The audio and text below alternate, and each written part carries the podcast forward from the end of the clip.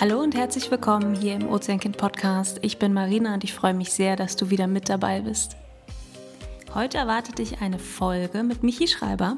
Michi Schreiber ist jetzt zum zweiten Mal hier im Podcast zu Gast und sie ist ein Energiebündel voller Begeisterung und Leidenschaft geht sie los für den Tierschutz, im Speziellen für den Primatenschutz. Sie hat ihr Herz an Affen verloren und es ist so schön, sie dabei zu begleiten und die ja, Leidenschaft und Begeisterung, mit der sie für diese Sache losgeht, steckt so viele Menschen an. Und ich hoffe auch dich.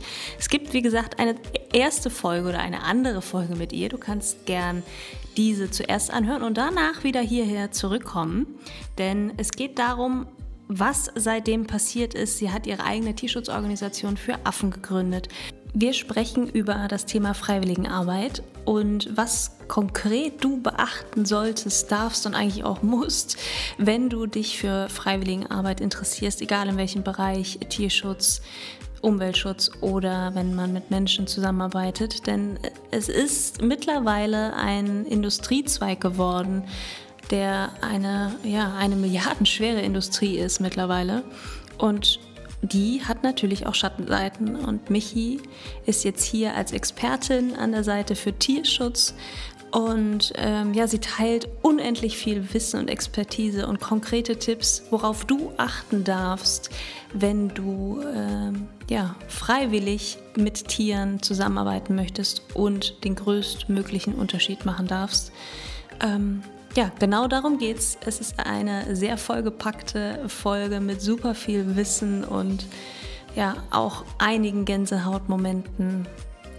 Ich habe wieder super viel gelernt und ich hoffe, du kannst auch einiges für dich mitnehmen. Ich wünsche dir jetzt ganz viel Spaß beim Zuhören.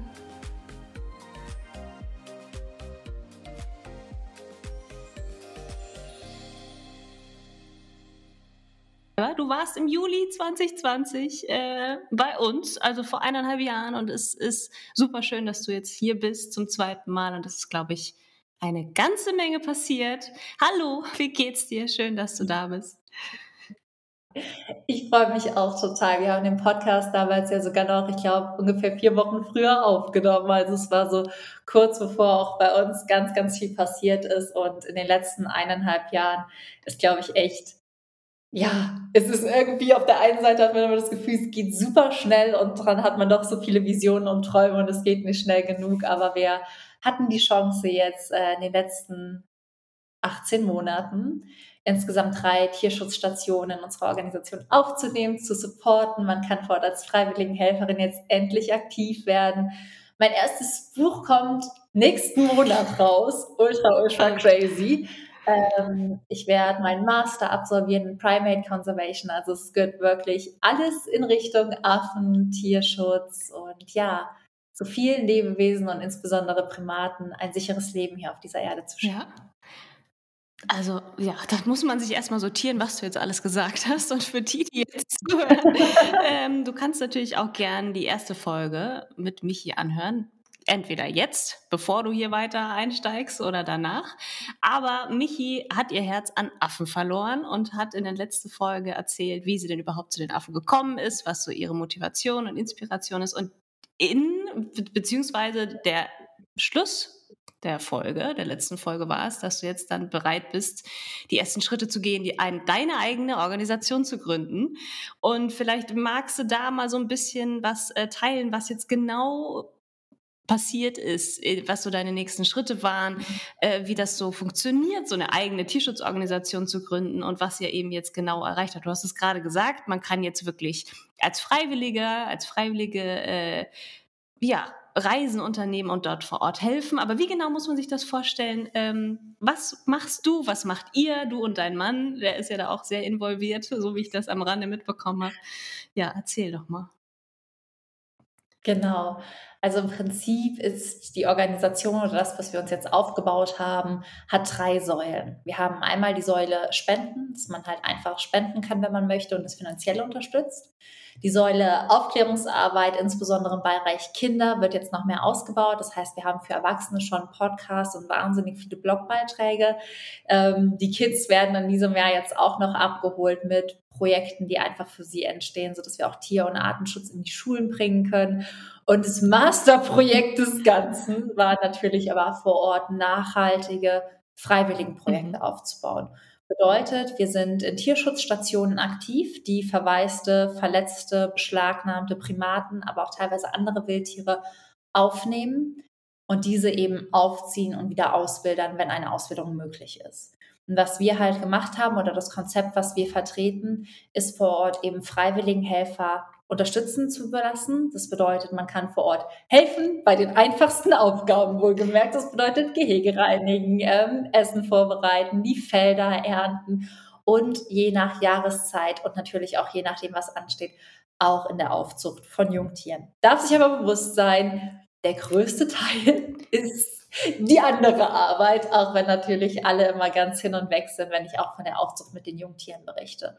Und das ist halt das, was wir vor Ort aufbauen durften. Das heißt, es gab bestehende Stationen, die bereits freiwilligen Projekte hatten, denen es aber irgendwie gegebenenfalls am Standard, auch am Marketing, auch an der Reichweite gefehlt hat, wo wir halt einfach unterstützend sind, hier im deutschsprachigen Raum erzählen, Mensch, ihr könnt das machen, ihr könnt vor Ort mithelfen, vor Ort auch dafür gesorgt haben, dass genug Schüsseln, Messern, Mikrowellen und, keine Ahnung, Betten zur Verfügung stehen, also das Ganze auch aufgerüstet haben, so dass es halt einem Jugendherbergenstandard entspricht. Das darf man dann aber trotzdem sagen, es ist jetzt kein Hotel, in dem Freiwilligenhelfer wohnen, aber ein grundlegender Standard, so dass Mikrowelle da ist. Das haben wir jetzt überall errichtet und eingerichtet.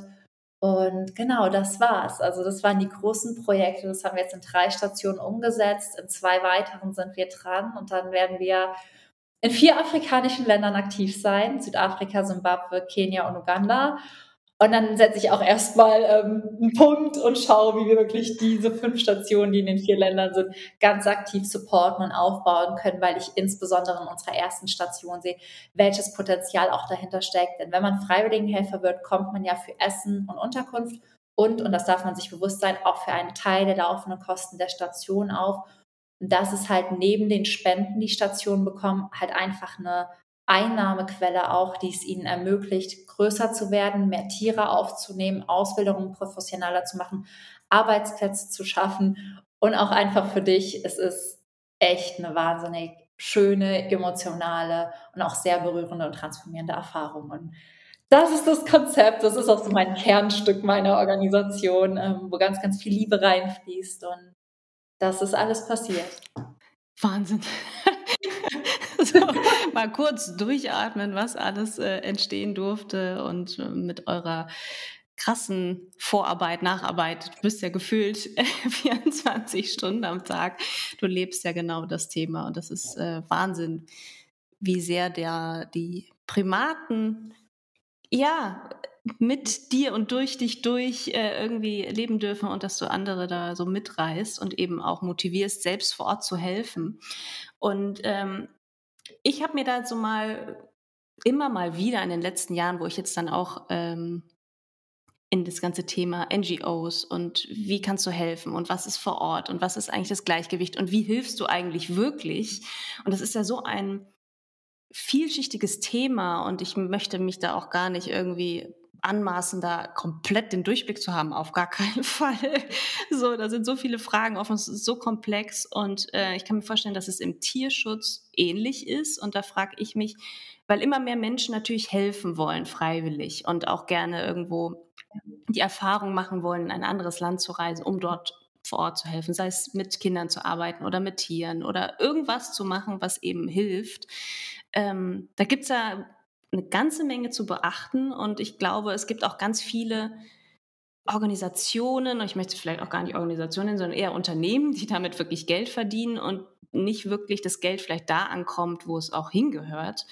Ähm, also es ist ja eine millionenschwere Industrie mittlerweile, Voluntourism, glaube ich, so in den verschiedensten Bereichen. Äh, magst du mal sagen, ähm, weil du bist da noch viel mehr im Thema als ich, denke ich, weil du eben jetzt auch Freiwilligen vermittelst und äh, ganz genau weißt, worauf es zu, äh, zu, zu achten zu achten ist, also zu einem, zum einen für dich, mit welchen äh, Stationen ihr zusammenarbeitet, aber eben auch für die Leute, die da helfen wollen. Ähm, was ist denn das Problem? Gibt es tatsächlich dieses Problem und äh, äh, ja, worauf muss man da so achten, wenn man sich engagieren möchte als Freiwilligenhelfer? Ich glaube, das, was du halt wichtig gesagt hast, ist, dass immer dann, wenn Menschen auch bereit sind, natürlich für etwas ihre Zeit, ihre Energie und ihr Geld zu investieren, dass dahinter auch die Möglichkeit besteht, halt ein reines Geschäft daraus zu machen. Ein reines Geschäft im Sinne von das Ziel dieser Arbeit, das Ziel dieses Konzeptes ist es nicht mehr, Tiere zu schützen, sondern vielleicht Gewinn zu maximieren. Vielleicht irgendwie das Individu Individuen einzelne Personen sich eine Farm kaufen und daraus ein Konzept machen. Und es ist ein wahnsinnig großes Problem. Es ist ein Problem sowohl in der Arbeit mit Kindern als auch mit Tieren. Mit Kindern, da kenne ich mich nicht ganz so tief aus. Ähm, ich bin da belesen und ich kenne auch Geschichten oder ich kenne auch vom Austausch, fasse mich aber eher mit dem Bereich Tierschutz. Aber um Kinder ganz kurz anzuschneiden, es ist in gewissen Ländern keine es ist jetzt nicht häufig, aber es ist auch nicht keine Seltenheit, dass Kinder aus sehr, sehr, sehr armen Familien und Dörfern gekauft werden und into, in Waisenhäusern oder Schulen oder sozialen Projekten eben von Touristen betreut werden unter dem Deckmantel, es wären Waisenkinder. Das ganz, ganz große Problem jenes Konzeptes ist aber, dass Kinder nur so lange wie Tiere süß sind, solange sie kleine Babys sind oder Kleinkinder sind und solange man mit ihnen spielen kann. Und dass dieses Konzept, die Perspektive der Kinder, was passiert mit denen, wenn die 14 sind, vollkommen aus den Augen verliert und dann hauen die einfach ab und landen auf der Straße. Wie groß dieser Kreislauf ist, kann ich nicht sagen. Ich kenne diese Berichte, ich kenne diesen Austausch und ich weiß, dass man da ganz, ganz vorsichtig sein darf und würde da einfach allen raten, die mit Kindern arbeiten wollen, wirklich in die persönlichen Gespräche mit Leuten zu gehen, vielleicht auch Leute zu kontaktieren, die schon mal mit Kids gearbeitet haben, so dass man das vermeiden kann, weil das Grausame ist halt, es erschüttert uns immer total, wenn mit Tierleben gehandelt wird, aber es wird in diesem Bereich auch mit Menschenleben gehandelt. Und das ist einfach was, was man auf gar keinen Fall unterstützen sollte und wo man nicht einfach sagen soll, ich will was Gutes tun, ich gehe was bei Google ein und die erstbeste Seite, die kommt, da gehe ich jetzt hin, sondern sich wirklich, wirklich tief in dieses Projekt, in dieses Feld, in, dieses, in diese Arbeit, in die Organisation, die man unterstützen möchte, einliest. Und das braucht Zeit. Das braucht verdammt viel Zeit. Da macht man Google-Recherche, dann guckt man auf Deutsch, man guckt auf Englisch, man guckt auf allen Sprachen, die man sprechen kann. Welche Berichte finde ich dazu? Mit welchen Leuten kann ich sprechen? Kann ich jemanden vielleicht kontaktieren, der eine schlechte Bewertung auf TripAdvisor hinterlassen hat und frage ihn mal, wo kommt diese Bewertung her?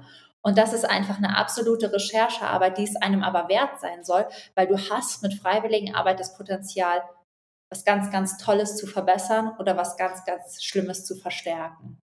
Und gerade im Bereich Kinder ist das, wenn man darüber nachdenkt, was, was einem so innerlich wirklich man spürt und man kann, glaube ich, so im Inneren richtig hören, wie das Herz bricht.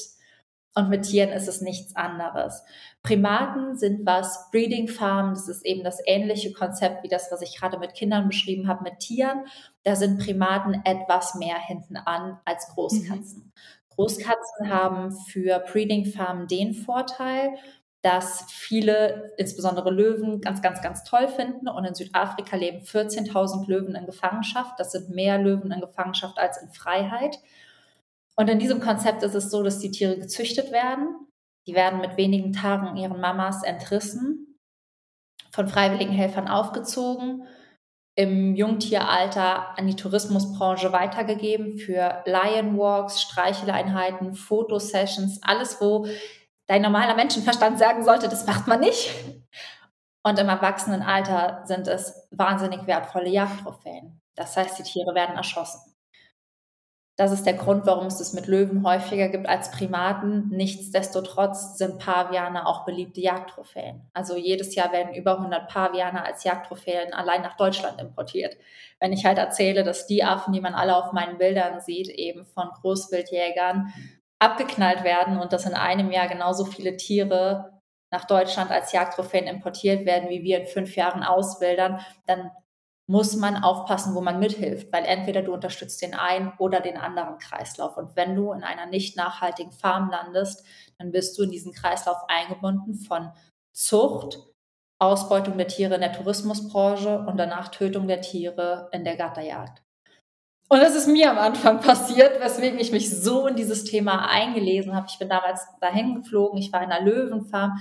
Mein kleiner Löwe hieß Alex und zu wissen, dass der heute tot ist, zu 100 Prozent safe, weil wir nichts dagegen machen konnten, weil wir keine Handhabe dagegen hatten, ähm, bricht einem bis heute echt das Herz. Das tut so weh, weil man die Tiere man schließt die ins Herz und man denkt sich einfach nur, alter Schwede, ich habe 2000 Euro für dieses Projekt bezahlt und damit Leute unterstützt, die dieses Tier fünf Jahre später zum Abschluss freigeben. Und da nicht mitzuhelfen und das überhaupt erstmal zu wissen, ist so wichtig, weil wenn du das weißt, dann gehst du ganz, ganz anders an das Thema ran. Und deswegen ist es halt voll gut, einfach zu sagen, passt bei Freiwilligen auf, Arbeit auf. Es gibt mehrere Seiten und es ist eine Industrie und es ist eine Branche, denn das muss ausgesprochen werden, damit Leute überhaupt wissen, dass sie nicht blind vertrauen können. Und genau, das ist so das, was dahinter steckt. Ähm, für alle, die jetzt voll den Schock kriegen, es gibt wirklich auch einige wundervolle Projekte, aber geht bedacht vor, ähm, lest euch ein und vielleicht kann ich auch einfach mal den Unterschied erklären zwischen Organisation ah, und Projekt und sehr, euch dann sehr gern, ja. mit auf den Weg geben, ähm, was, worauf ihr achten dürft. Also ich unterscheide, wenn ich zwischen von einem Projekt spreche, du kannst dir als Freiwilligenhelferin ein Projekt direkt suchen. Bedeutet, du machst eine Google-Suche, gibst Freiwilligenarbeit mit, mit Primaten beispielsweise ein und dann werden dir vielleicht Tierschutzstationen, im besten Fall Tierschutzstationen, es werden dir Homepages angezeigt von Menschen, die angeben, im Tierschutz mit Primaten oder Löwen oder Elefanten zu arbeiten. Dann kannst du dich in die Seiten einklicken und schaust direkt, ob jenes Projekt Freiwilligenarbeit anbietet. Wenn du auf der Homepage bist, solltest du auf ein paar Aspekte achten. Der wichtigste Aspekt, auf den du achten solltest, ist, dass es keine rein touristischen Angebote mit direktem Kontakt gibt. Bedeutet keine Walks, kein Reiten, kein Kuscheln, keine Fotosession, kein kommen Sie mit Ihren Kindern und picknicken Sie mit unserem Schimpansenbaby. Das hat nichts mit Tierschutz zu tun. Etwas anderes sind Öko- und Aufklärungstouren. Bedeutet, es gibt auch Stationen, die holen Aufklärungstouren. Wichtig ist, dass da nicht in diesen Aufklärungstouren mit direktem Kontakt geworben wird. Das stresst die Tiere, wenn jeden Tag 50 Touristen kommen und jeden Tag 50 Touristen da reingehen, das ist nicht Sinn und Zweck der Sache. Zweiter Punkt, kein Verkauf. Wenn du auf einer Seite bist, wo steht, kaufen Sie unseren Affen, dann klick dich so schnell wie möglich darunter und renn so schnell wie du kannst im Prinzip. Das ist keine Tierschutzstation würde ihre Tiere verkaufen für mich ist jedes Leben unbezahlbar und wertvoll. Wie könnte ich dann jemals ein Leben verkaufen? Und alle Tierschutzstationen sehen es genauso, weil das Ziel ist Auswilderung. Und wenn dieses Tier nicht ausgewildert werden kann durch Verletzungen, durch Traumata, ähm, durch Verhaltensauffälligkeiten, die es an den Tag legt, dann werden die nicht verkauft. Dann wird Lösungen gesucht, wo diese Tiere ihr bestmögliches Leben in Gefangenschaft in Anführungszeichen verbringen können. Das heißt, welche Gehege, welche Areale, welche Lebensräume können bereitgestellt werden, damit dieses Tier ein Recht auf Leben hat, so wie es noch leben kann. Zucht ist auch ein ganz, ganz wichtiger Aspekt. Es gibt super wenige Ausnahmen, wo eine Zucht wirklich im Bereich Artenaufforstung stattfindet wenn du eine Zucht siehst, lass es lieber bleiben. Also es ist so schwer, eine Ferndiagnose allgemein zu stellen, das kann ich schon sagen. Eine Ferndiagnose, deswegen prüfen wir alle Projekte vor Ort und waren selbst schon in Stationen, wo ich mich am ersten, am dritten Tag im Bett umgedreht habe und einfach nur dachte, wie bin ich nur hier gelandet? Ich habe doch schon so viel Wissen. Aber Zucht ist wirklich was, es ist ein Thema, wo 0,1 Prozent der Stationen, die wirklich züchten, für den Artenschutz züchten. Das bedeutet für die Aufforstung der Population, die dann wieder in Freiheit gegeben wird. Der Unterschied ist da noch, Zucht ist wirklich das Gezielte, ähm, ist halt einfach, wenn wirklich gezielt gepaart wird. Vor allem in der Ausbildung von Primaten ist aber auch wichtig, dass eine Paarung, also eine Fortpflanzung der Truppe stattfindet, bevor sie auswildert. Eine Station würde dann aber nie damit werben. Das ist einfach für die einer der Punkte auf der To-Do-Liste, die abgehackt werden dürfen, bevor die Ausbildung bevorsteht. Die würde nicht mit einer Zucht werben. Und ansonsten Offenheit und Transparenz. Du hast Fragen, stell Fragen. Dir ist irgendwas nicht klar, dann mach es für dich klar. Du bezahlst Geld dafür. In diesem Konzept Freiwilligenarbeit, und ich stehe hinter diesem Konzept, kommst du für dein Essen, deine Unterkunft und für die laufenden Kosten auf. Und es ist dein verdammt nochmal gutes Recht zu wissen, wofür dein Geld eingesetzt wird. Und jede Organisation, jedes Projekt sollte darauf offen reagieren. Natürlich gehen Gelder für die Verwaltung drauf. Natürlich gehen Gelder für die Menschen drauf, die vor Ort arbeiten und diese Station am Laufen halten. Das ist alles total normal und das kann man allen Menschen erklären und das können alle Menschen verstehen. Transparenz und Offenheit ist für mich aber einfach das A und O, um Vertrauen zu schaffen. Denn nur dann es ist einfach eine gesunde Basis, auf der Projekte und Freiwilligenhelfer zusammenkommen. Und da das zum einen ziemlich, ziemlich schwer ist, diese ganzen Recherchen, die auch noch im Hintergrund dranstehen, für viele Stationen und Projekte ist so ist, dass sie gar nicht mehr auf diese ganze Flut an Anfragen teilweise antworten. Also man muss halt auch sagen, ich merke das selbst, man bekommt auch jeden Tag ganz viele weniger coole E-Mails. Drück mir das mal so okay. aus mit, liebe mich, mir sagen, wo ich einen Affen als Haustier kaufen kann und du dir einfach nur denkst, ich will mein MacBook an die Wand schmeißen oh und mich aus meinem Fenster im Erdgeschoss stürzen für eine Sekunde. und es ist tatsächlich nicht selten, dass diese Projekte wirklich mit solchen Schrottnachrichten, es tut mir vollkommen leid, es gibt jetzt so eine ganz tolle Podcast-Folge in unserem Podcast, die darüber aufklärt, warum keine Affen keine guten Haustiere sind. Ähm, beantworten die nicht mal mehr alle Nachrichten. Also zum einen ist die Kapazität, die halt im Office herrscht, bei solchen Tierschutzstationen eine Person für gefühlt alles. Und deswegen haben viele Stationen angefangen, mit Organisationen zusammenzuarbeiten. Nun würde man sich denken, cool, Organisationen, die machen, keine Ahnung, bestimmt alles richtig und übernehmen all die Dinge, die ich gerade angesprochen habe für mich.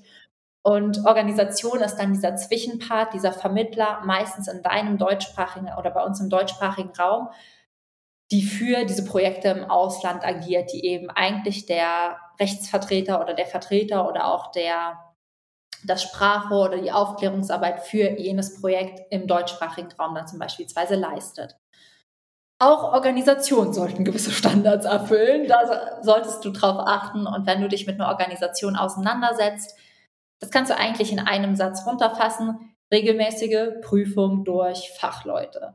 Bedeutet, Projekte müssen vor Ort persönlich geprüft werden. Und zwar nicht von Hans Wurst und auch nicht von, keine Ahnung, dem netten Gründer, der aber überhaupt keine Ahnung von Primaten oder wenn es Elefanten sind, Elefanten oder wenn es Wale sind, vom, von Meerestieren hat, sondern von Fachleuten sind es Meerestiere, Biologen, Zoologen, Meeresbiologen, Primatologen, Ornithologen bei Vögeln, Menschen, die Ahnung haben.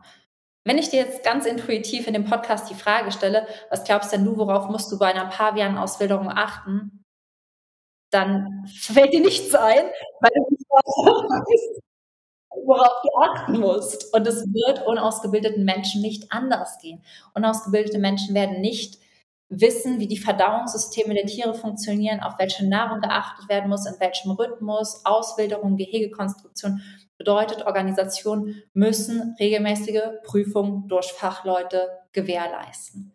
Und wenn das nicht der Fall ist, andere Organisationen suchen. Wahnsinn, das war eine ganze Liste. Also ich hoffe, die Menschen haben nicht mitgeschrieben und wenn immer Pause machen, weil da ist so viel Wissen drin, dass man genau weiß, okay, was muss ich machen, worauf äh, sollte ich die oder wovon sollte ich besser die Finger lassen und vor allem nachfragen, nachfragen, nachfragen, bis man dann das sichere Gefühl hat und das Vertrauen, dass man genau dorthin möchte und die Arbeit auch vor Ort unterstützen möchte. Also in den Show Notes findest du Checklisten von Michi zusammengestellt. Da musst du nicht mitschreiben, sondern kannst dir direkt ausdrucken äh, oder ja runterladen und dann die Punkte virtuell abhaken. Sehr gut. Ähm, da war so vieles dabei, was mich echt auch schockiert und wirklich so ja so ein Kloß im Hals spüren lässt. Ne? Wenn du das genauso sagst, dass man eigentlich mit äh, naiven Touristen, die ja was Gutes tun wollen, Geld gemacht wird und dem Tier am Ende vielleicht überhaupt nicht hilft, sondern dann getötet wird, wie jetzt bei dem Löwenbeispiel. Und ich frage mich, wie wie oder gibt es da überhaupt ein Gleichgewicht zwischen ähm, Touristen, die ins Land kommen und mit ihrem Geld was Gutes tun und mit dem, was, ja, was mit dem Geld dann wirklich vor Ort angeschafft wird oder anders, wie, wie kann ich das besser formulieren? Das wird mit dem Geld tatsächlich ein Unterschied für die Menschen, für die lokale Bevölkerung, für die, die davon wirklich abhängig sind. Wird es da ein, ein positiver Impact geschaffen mit meiner Hilfe als Tourist oder ähm, bereichern sich dann nur die, die halt das als Geschäftsmodell sehen und ähm, ja, am Ende bleibt trotzdem nicht da hängen, dass, dass die, das ganze Ökosystem, wie auch immer das aufgebaut ist vor Ort, davon profitiert. Also weißt du, was ich meine? Es ist, wir wollen immer das Reisen, wir wollen immer, dass alles schnell und einfach ist, aber wir müssen uns darüber bewusst werden, dass wir uns eigentlich jede Handlung in unserem Alltag bewusst machen sollten. Ob es unser Einkauf ist und wie viel Plastik wir da kaufen und ob wir oder ob wir nicht in den Unverpacktladen um die Ecke gehen. Jede Handlung in dem Konsumnetzwerk, in dem wir leben, sollte überdacht sein, sowohl im Alltag als auch auf Reisen. Und man sollte sich über alles, was man auf Reisen tut, vorher einlesen. Natürlich kann jetzt jemand sagen, das ist natürlich super kleinlich, wenn ich mich über jede Touristenattraktion, die ich mache, einlesen muss. Aber die Frage ist, willst du einen positiven oder willst du einen negativen Impact haben? Und willst du nur, weil du dir nicht die Zeit nimmst, dir einen Blog oder eine Podcast-Folge anzuhören, vielleicht dafür sorgen, dass Tiere ihren Lebensraum verlieren, dass Kinder keinen keine Bildung bekommen, dass Menschen vor Ort ausgebeutet werden? Oder willst du mit dem Geld, was du ins Land bringst, was Positives machen? Und ich finde, man muss da für sich echt Schritt für Schritt einlesen, was will ich machen und was will ich tun. Wenn es freiwillige Arbeit ist, da haben wir drüber gesprochen. Das bedeutet, geh diese Checkliste ab, such dir Organisationen, die vertrauenswürdig sind. Wenn du was mit Primaten machen willst, bist du herzlich bei uns eingeladen. Wenn du nichts mit Primaten machen willst, dann schau, welches Projekt mit Elefanten erfüllt es? Welches Meeresprojekt erfüllt es? Welches Projekt mit Löwen erfüllt das? Mach diese Checkliste. Und das Gleiche bei allen Touristenangeboten. Ich kann dir vorweg sagen, bei welchen Projekten du schon mal gar nicht googeln musst, ob die nachhaltig sind oder nicht. Oh ja. Irgendwas mit Aufschildkröten, Elefanten, Löwen setzen, das macht den Tieren keinen Spaß. Vielleicht denkst du, das macht den Spaß und man kann ja irgendwie auch auf Pferden reiten und äh, wenn mein Partner mich trägt, fühle ich mich auch ganz wohl. Ähm, aber sieh die Welt mal durch die Augen der Tiere. Wie schön fändest du das, wenn irgendwie, keine Ahnung, so ein, keine Ahnung, irgendein wildes Tier einfach kommt, du liegst am Strand, sonst sich gerade und dann kommt einfach irgendeine Gruppe Menschen, wir können es auch mit Menschen machen, denkt, Alter, was das für ein süßer Mensch, davon machen wir jetzt erstmal 100 Foto und dann setzt sich noch jeder einmal drauf, damit wir auch ein Foto mit dem haben. Stell dir mal vor, du wärst das Tier. Und das fragst du dich bitte bei jedem Touristenangebot, was du machen möchtest. Wolltest du, dass das mit dir gemacht wird? Wolltest du bei 40 Grad zwei Touristen auf dem Buckel durch den Dschungel tragen? wolltest du, dass deine Kinder dir weggenommen werden, um mit Touristen Bilder zu machen? Und ich glaube, wenn wir das mal ganz grob vereinfachen in diese Richtung, jetzt nur auf das Tierwohl bedacht, dann merken wir, dass ganz, ganz viel von dem, was wir vor Ort machen, echt ungesund ist für die Tiere und auch für unser Bild von der Natur. Und ich empfehle einfach bei allen Angeboten, die man machen möchte, wirklich sich vorher zu informieren. Was ist das Konzept dahinter? und auch für Land und für Tierart individuell vorzugeben. Wir waren jetzt Gorilla-Tracking machen in Uganda. Ich habe mich so lange davor belesen, kann man das machen, soll man das machen, was sind die Vorteile, was sind die Nachteile. Ich habe mich mit allem auseinandergesetzt, bis ich die Entscheidung getroffen habe, das zu machen. Was wir am Ende festgestellt haben, ist, dass dadurch, dass es dieses Gorilla-Tracking gibt, die Population, und das hat sich vor Ort auch nochmal bestätigt, in den letzten zehn Jahren sich verdoppelt hat. Dass vor Ort in dem Ort ein Krankenhaus gebaut wurde, dass es viel mehr Arbeitsplätze gibt. Das heißt, es gibt Ökotourismus, der wirklich positiven Impact hat. Warum hat Gorilla-Tracking einen positiven Impact? Es ist begrenzt, es ist teuer, es ist abgelegen und es wird nicht zum Massentourismus gemacht. Ein Permit kostet 500 Euro umgerechnet. Da überlegt sich jeder Tourist fünfmal, ob ich das machen möchte oder nicht. Und ich bin so froh und dankbar, dass ich dieses Geld in den Schutz von Primaten, in den Job von Leuten und in die Gesundheits- und Bildungsvorsorge vor Ort investieren konnte. Und dann darf Ökotourismus auch teuer sein. Das ist auch sowas. Es muss nicht immer alles billig sein. Wenn es billig ist und der Eintritt in den Affenpark mit zehn Affen drei Euro kostet, dann kannst du dir vorstellen, wie reichhaltig die Ernährung ist, wie viel die Leute verdienen, wie gut die Gehege konstruiert sind und wie gut der soziale Impact ist.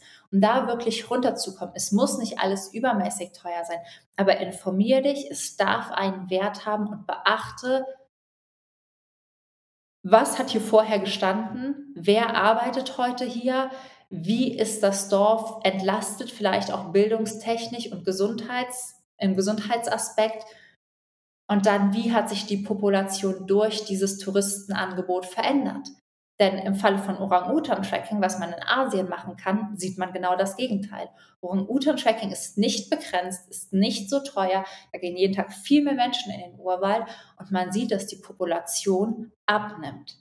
Auch durch das ganze Palmöl, das ist da aber nicht mit eingerechnet, sondern ganz fokussiert dadurch, dass sie sich von zu vielen Touristen gestört fühlen, dass kein Abstand gehalten wird und dass es keine Regeln gibt und es zum Massentourismus gemacht wurde.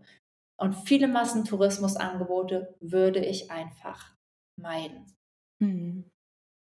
Ja, wir kommen alle nicht drum rum, uns mehr mit den Dingen zu beschäftigen und welchen Impact unsere Handlungen haben. Ne? Also wie du schon so sagst, äh, in jedem, in jedem Teilbereich unseres Alltags, im Urlaub, wir können, wir können ja nicht keinen Einfluss haben. Ne? Wir haben immer einen ja. Einfluss. So. Und wir müssen uns halt nur, ich glaube, Jane Goodall hat das irgendwann, glaube ich, auch mal gesagt, entscheiden dich, welchen Einfluss du haben möchtest. Ne? Ja. Entweder positiv oder negativ. Und auch wenn das jetzt alles so, so boah, erschlagend vielleicht einem vorkommt, okay, was so und das Gefühl vielleicht so, dass erst, oh Gott, ich kann ja gar nichts richtig machen, wenn ich in Urlaub gehe ne, und irgendwas unter, äh, unterstützen möchte. Das mag vielleicht so das, das, erste Gefühl sein, was hochkommt. Das hatte ich so, wo ich mir denke, okay, krass, ich habe noch nie mit Tieren gearbeitet. Ich war aber auch immer mal so begeistert von äh, eben diesen kleinen Löwenbabys. Ne? Irgendwann vor Jahren dachte ich auch so, ach ja, es wäre doch toll, mit so äh, Raubtier, Raubtieren zu arbeiten. Und ich liebe, sie sind einfach süß und knuffelig. Und klar, und genau diese Werbebilder, die du vorhin mal angerissen hast, mit dem, ach ja, du kannst dir die Löwen aufziehen mit der Flasche und Fotos und keine Ahnung. Ich wäre, glaube ich, auch genau darauf reingefallen. Aber jetzt, nach diesen ganzen Infos, die du gegeben hast, und es gibt ja auch äh, einige Dokus, ähm, die kann ich dann auch mal in die äh, Shownotes verlinken, die man sich dazu mal angucken kann. Ich glaube, White Lion oder so. Ich weiß gar nicht, ob der Titel jetzt richtig ist, aber da ging es genau um diese Art und Weise, was mit den Löwen passiert und wie mit naiven Menschen, wie ich es einer gewesen wäre, Geld gemacht. Ich auch. Ich war ja auch. Ich habe es genauso gemacht, ja. bevor ich es. Also, ja, also ich nehme für mich damit jetzt wirklich sehr viel mit, dass man da noch viel, viel mehr in die Recherche geht oder halt eben auf Projekte und Organisationen zurückgreift, die eben diese ganze Recherchearbeit schon abgenommen haben, wie du und ihr für eure Primatenstation. Die könnt ihr ja besten Gewissens empfehlen und ihr seid im engen Austausch. Und vielleicht ähm, zum Abschluss kannst du mal so eine Station, die jetzt aus deinen Vieren rausgreifen und das mal so virtuell ähm, die Leute, die jetzt zuhören, mitnehmen, was man denn tatsächlich macht und was diese Station vielleicht jetzt von einer anderen, die du jetzt eben nicht aufgenommen hast, äh, und ja, was sie irgendwie unterscheidet. Ja, das kann ich super gern. Also bevor irgendwer anders dahin reist von euch, und ich gehe gleich einmal, falls ihr mal Helfer werden wollt, auf den Alltag ein, reisen wir hin. Und worauf wir immer achten, ist eigentlich eine ganze Vielzahl an Dingen. Und es ist so, so wichtig zu lernen, das aus der richtigen Perspektive zu betrachten. Also wir kommen immer, und das nennt man so auch so ein bisschen White Savior Komplex, das ist was, was man echt ablegen darf, wenn man runterreist, so dieses Ich, wir wissen es besser und wir kommen, um euch zu helfen. Den Ansatz, den wir halt einfach haben, ist runterfahren und zu sagen, was wird gebraucht, was wird benötigt das heißt, wir hören uns einmal die Bedürfnisse der Station an und gleichen aber auch die Arbeit der Station, dem Impact, die sie hat, ähm, die Werte. Die Werte sind für uns was ganz, ganz Hohes mit dem ab, welche Werte und welchen Impact wir haben wollen. Und wir waren jetzt tatsächlich schon in einigen Stationen und haben im Endeffekt nicht alle aufnehmen können. Ähm, denn ein Negativbeispiel von uns war einfach eine Station und es gibt viele Aspekte, auf die wir achten. Wir haben dann wirklich wie so eine Checkliste, wie ihr in den Shownotes für gute, schlechte Projekte haben wir eine Prüfungscheckliste. Und in dieser Station hat das Hygienekonzept nicht gestimmt. Ähm, es hat einfach das Ernährungskonzept nicht gestimmt. Es war nicht mal eine Frau, die wirklich Profit mit ihrer Station machen wollte. Es war einfach wie so eine Katzenlady mit. einfach gar nichts. Das ist voll schrecklich, klingt das jetzt. Aber die null Ahnung hatte von dem, was sie macht, die null Ahnung von den Verdauungssystemen hatte. Primaten sind so komplex. Manche leben insektivor, bedeutet, die essen nur Insekten. Manche leben omnivor, manche leben folivor, manche leben wie auch immer. Das bedeutet, in der Aufzucht der Jungtiere, in der Aufzucht der normalen Tiere, in der Haltung muss auf all das geachtet werden, damit die Tiere A gesund werden und B auch wissen, was sie sich in der Natur holen müssen, um halt sich versorgen zu können. Und das war eine absolute Katastrophe in dieser Station und die war auch so eingefahren und festgefahren in diesen unhygienischen Mustern, in auch diesen schlechten Ernährungsweisen und ähm, der Knackpunkt für uns war einfach, und das ist bis heute meine absolute Albtraumstation, ähm, neben der mit Alex, dass diese Frau halt einfach irgendwann, wir gucken uns das an, das war so ein ganz großes Gebäude mit Käfigen und man hat gar nicht genau gesehen, wie diese ganzen Gehege laufen. Und Primatengehege haben halt häufig auch Tunnel, sodass die halt wirklich wie diese Klettererfahrung machen können. Das heißt, die laufen von einem großen Gehege über wie so ein Tunnel in den anderen. Und irgendwann habe ich mir auch die Gehegekonstruktion angeguckt. Das ist halt auch ein wichtiger Teil für uns. Welche Gehege werden gebaut, wie Enrichment. Und habe gesagt, ich glaube, ein Tunnel geht zu der Frau ins Haus, wenn mich nicht alles okay. täuscht. Und die Frau hat wirklich all diese Tunnel in ihr Haus laufen lassen, sodass sie die Tiere immer wieder in ihr Haus gelockt und damit Süßigkeiten gefüttert hat. Und das kannst du dir jetzt nicht vorstellen. Du denkst dir, das ist aus einem schlechten Film ausgedacht. Aber so gehen Menschen vor. Und wenn Menschen Geld haben, etwas aufzubauen und sich so eine Station zu kaufen und zu leisten, dann machen die was. Und dann machen die sich ihr eigenes Land. Und sei es, dass es eine Katzenlady mit Affen ist die so eine Station aufbaut und halt Freiwilligenhelfer wirklich dahin holt und sagt, die würden die Tiere schützen. Das bedeutet, das ist so ein Negativbeispiel. Und ansonsten kommt es wirklich für uns auch neben das, was wir vor Ort prüfen, Hygiene, Gesundheitsstandards, Sicherheit, ähm, Arbeit mit den Tieren, sozialer Impact, soziale Gerechtigkeit. Also auf alles einmal grundlegend an. Und da gibt es auch immer noch mal so einen kleinen Feedbackbogen, weil nobody's perfect. Wir sind auch nicht perfekt. Wo wir dann einfach sagen, hey, wir sind ultra stolz auf die Arbeit, die ihr schon macht. Aber hier und da könnte es vielleicht noch ein bisschen besser werden. Oder zum Beispiel hatten wir eine Station, die hatte einfach nichts in der Küche. Ich war so froh, dass ich ein Taschenmesser dabei hatte, damit ich irgendwie mein Essen mit meinem Taschenmesser eine Woche lang aufstochern konnte. ähm, da wird dann auch gesagt, wir fahren mal in die Stadt und holen euch Mikrowelle, Besteck und, und Schüsseln, weil die halt zum Beispiel in Kenia alle mit den Händen gegessen haben und das für uns natürlich ganz komisch ist. Und das ist es, was wir vorher machen, damit du, wenn du vor Ort bist, einfach in deinen Alltag eintauchen kannst, dass du sofort mithelfen kannst. Du wirst halt morgens meistens aufstehen, die Gehege reinigen, Essen vorbereiten, ähm, in der Station in Kenia als Beispiel. Da gibt es auch immer School Days. Das bedeutet, dass Schulen in einen großen Raum der Station kommen und aufgeklärt werden, sodass auch die lokale Bevölkerung integriert ist. Warum sind Primaten wichtig? Welche Rolle haben sie im Ökosystem? Welche Pflanzen essen sie? Warum sollten wir Aufforstungsarbeit betreiben? Und da bist du dann in verschiedene Projekte involviert. Und dann kann das sein, dass du morgens Gehege putzt, dann auch das Futter vorbereitest, dann kommt irgendwie um 10 die Schulklasse, dann waren die ganz, ganz, ganz schockiert. Dann habe ich denen zum Beispiel in Deutschland vom Wolf erzählt, wie das bei uns halt war und wie das halt auch sein kann, wenn Tiere dann verschwinden, weil man sie ausrottet und wie lange das dauert, bis die zurückkehren nachmittags auch noch eine Fütterung und je nachdem, ob Jungtiere da sind oder nicht, werden auch die zwischendurch immer von dir betreut. Und es bedeutet eigentlich, du hast vielseitige Aufgaben, du darfst da auch flexibel sein, kein Tag ist wie der andere. Und wenn abends um 10 ein Notfall reinkommt, wird auch dieser Notfall abends um 10 betreut. Bedeutet für dich, es ist vielleicht noch eine ganz andere Arbeitswelt, viel, viel, viel draußen in der Natur, viel, viel im Team, viel, viel mit Menschen.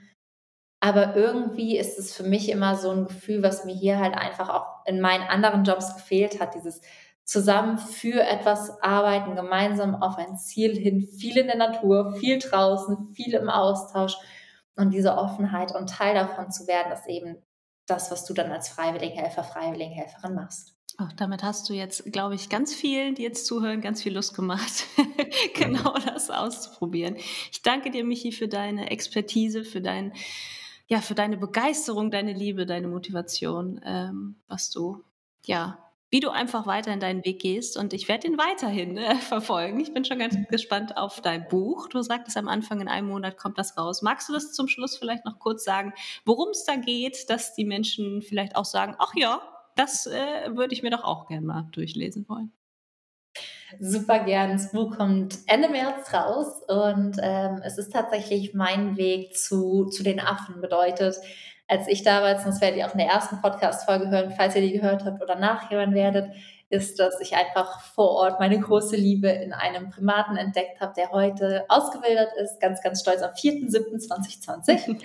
ähm, lebt also jetzt auch schon seit eineinhalb Jahren tatsächlich in Freiheit. Und dieser Weg, wie ich das erste Mal allein nach Südafrika gegangen bin, wie ich diese negativen Erfahrungen auch in dieser Breeding Farm gemacht habe, was ich daraus gemacht habe und wie ich trotzdem meinen Weg zu den Affen gefunden habe und in dem Moment, als ich glaube, so ein bisschen ich mich in Barney und Barney sich in mich verliebt hat, was das in mir ausgelöst hat und äh, wie ich für Barney mehr oder weniger alles aufgegeben habe, um sein Leben zu retten. Also es ist eine Liebesgeschichte zwischen Mensch und Tier und ähm, ja, mit einem ganz besonderen Happy End, würde ich behaupten. Schön.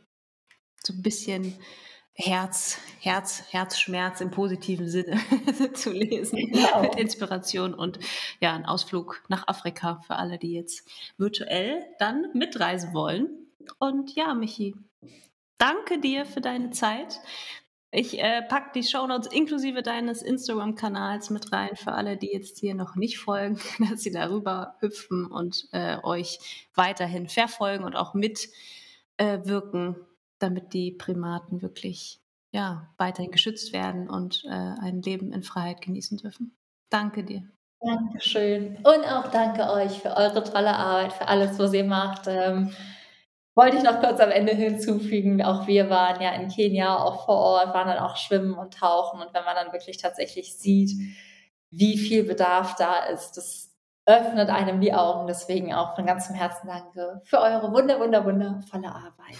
Dankeschön. Und hattest du auch ähm, ja, an der einen oder anderen Stelle ein Kloß im Hals oder ein Lächeln im Gesicht oder hast den Kopf geschüttelt. Mir ging es auf jeden Fall so. Ich hoffe, du konntest einiges dazulernen. Das ist so meine Hoffnung mit unserem Podcast. Und check unbedingt, unbedingt die Shownotes aus. Da findest du alles direkt verlinkt zu Michis Arbeit, zu der Voranmeldeseite, wenn dich das Buch interessiert, zu dem Instagram-Kanal und ja, die direkten Checklisten, die wir besprochen haben. Da kannst du dir nochmal durchlesen, an was du dich langhangeln ähm, darfst und sollst, damit du ganz genau weißt, welche Organisation unterstützenswert ist und von welchen Projekten, Organisationen du besser die Finger lässt. Ja, mich interessiert wie immer sehr, was du zu der Folge denkst, was du für dich mitgenommen hast ähm, hüpf doch dazu einmal rüber zu unserem Instagram-Kanal. Du findest uns unter ozeankind-ev und lass deine Gedanken zu diesem Post, zu dieser Podcast-Folge da. Ich würde mich sehr, sehr freuen, von dir zu lesen.